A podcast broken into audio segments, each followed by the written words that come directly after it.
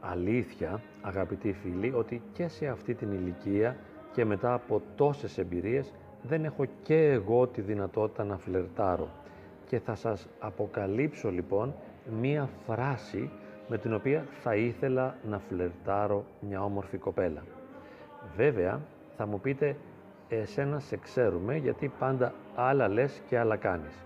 Η αλήθεια είναι πως αυτό με διακρίνει και οφείλω πλέον να το ομολογήσω ότι στην προσωπική μου ζωή υπάρχει ένας διχασμός ανάμεσα στα λόγια και στα έργα. Είναι αυτό που λέμε άλλα λες και άλλα κάνεις. Θα μου πείτε, πολλοί άλλοι χριστιανοί κάνουν κάτι ανάλογο. Όμως, κανείς άλλος πιστεύω δεν έχει πει τόσα πολλά λόγια και δεν έχει κάνει τόσο λίγα έργα όσο εγώ. Θα σας πω λοιπόν την φράση αυτή που θα ήθελα να πω στην κοπέλα την οποία θα είχα ερωτευτεί και θα πάρω την φράση αυτή από τον βίο του Αγίου Βονιφατίου, ο οποίος έτυχε να έχει μια παράνομη σχέση με την Αγλαίδα. Η Αγλαής, μου αρέσει έτσι περισσότερο να τη λέμε παρά Αγλαΐα, είναι υψηλότερης αισθητικής η λέξη Αγλαής. Η Αγλαής είχε στην υπηρεσία της τον Βονιφάτιο, ο οποίος Βονιφάτιος ήταν επόπτης της περιουσίας των περιουσιακών στοιχείων της Αγλαίδος και επίσης πρόσεχε και τα κτήματά της. Όμως μεταξύ τους αναπτύχθηκε μια ερωτική σεξουαλική σχέση, μια παράνομη ερωτική σεξουαλική σχέση, όπως συνήθως ο έρωτας ανθίζει κοντά στην παρανομία. Δεν ανθίζει ο έρωτας μέσα στο γάμο. Σε κάποιους σπάνιους καλούς γάμους διατηρούνται τα καλά ίχνη του ερωτισμού, ο οποίος έχει πλέον παρέλθει. Όμως ο έρωτας κυρίως ανθίζει στην παρανομία, στην πνευματική παρανομία. Είχαν λοιπόν μια παράνομη σεξουαλική σχέση οι Αγλαείς με τον Βονιφάτιο.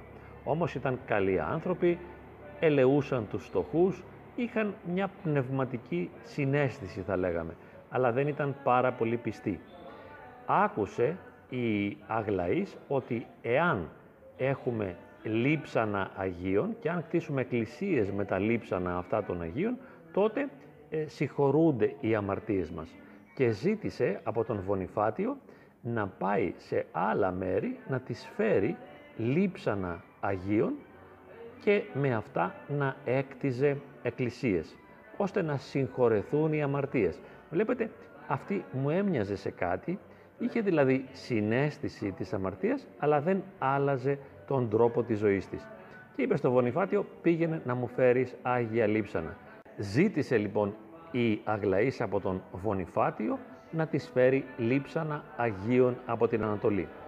Και εκείνος της είπε, τι θα έκανες άραγε αν σου έφερναν τα δικά μου λείψανα, θα τα τιμούσες και αυτά; Όταν λοιπόν πήγε σε κάποια πόλη εκεί της Ανατολής, είδε στην αρένα να μαρτυρούν οι Άγιοι και τότε άρχισε να κηρύσει και αυτός ότι είναι ο ίδιος χριστιανός και ήθελε να μαρτυρήσει. Τον συνέλαβαν και τον έκαναν να υποστεί φρικτά βασανιστήρια, τον κρέμασαν ανάποδα και του ξέσχιζαν τις άρκες, του έβαζαν καλάμια στα νύχια των ποδιών, του έδωσαν να πιει καυτό μόλιβδο, επίσης τον έβαλαν σε πίσα καυτή μέσα να βράσει, ο Άγιος δεν πάθαινε τίποτα από όλα αυτά επειδή είχε την βοήθεια και την προστασία του Θεού και γι' αυτό όπως πολύ συχνά συνέβαινε στα μαρτύρια του έκοψαν το κεφάλι. Και μετά από κάποιες μέρες οι συνοδοί του βρήκαν το Άγιο Λείψανο του Βονιφατίου και το επέστρεψαν στην Αγλαίδα.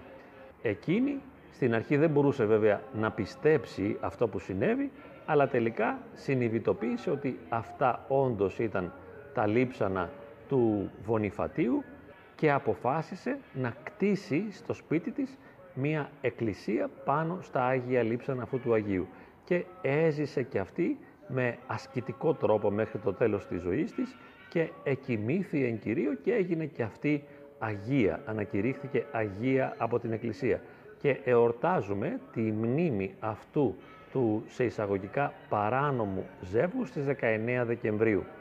Τώρα θα μου πείτε ποια είναι αυτή η φράση που εσύ θα ήθελες να πεις στην ερωμένη σου και τι σχέση έχει ο δικός σου έρωτας με τον βίο του Αγίου Βονιφατίου και της Αγλαΐδος. Η φράση που ίσως θα έχετε καταλάβει είναι αυτή. Θα ήθελες να σου φέρουν και τα δικά μου λείψανα για να τα τιμήσεις; Θα τιμούσες τα δικά μου λείψανα εάν σου τα έφερναν; Θα μου πείτε τώρα, πας καλά άνθρωπέ μου. Κοιτάξτε, από ό,τι ξέρετε και από άλλες βιντεοσκοπήσεις, αναρτήσεις και κείμενα, δεν πάω και τόσο καλά. Λοιπόν, τώρα, στην ηλικία που είμαι, στην φάση που είμαι, αυτό είναι που θα ήθελα να πω στην ερωμένη μου, εάν είχα μία ερωμένη. Θα της έλεγα, θέλεις αγάπη μου να σου φέρουν τα λείψανά μου. Έτσι το αισθάνομαι και το βιώνω. Θα το κάνω αυτό μήπως, θα μαρτυρήσω για τον Χριστό; Όχι. Γιατί, μήπως επειδή δεν υπάρχουν αυτοί οι αυτοκράτορες όπως ο Διοκλητιανός για να με βασανίσουν; Όχι, δεν είναι αυτό. Είναι ότι θα παραμείνω μια εγωκεντρική οντότητα που θα προσπαθεί να ικανοποιείται. Έτσι λοιπόν δεν θα μαρτυρήσω ποτέ, αλλά με το μυαλό μου, με το νου μου, με την πρόθεσή μου, αυτό είναι που θα ήθελα και γι' αυτό και το αναφέρω. Είναι μια προαίρεση, είναι μια θέληση, είναι κάτι που αναδύεται από μέσα μου τώρα. Δεν θα το έλεγα αυτό όταν ήμουν 18, 20, 25 ετών, τώρα θα το έλεγα. Και δεν βρίσκω πιο ερωτική φράση από αυτήν.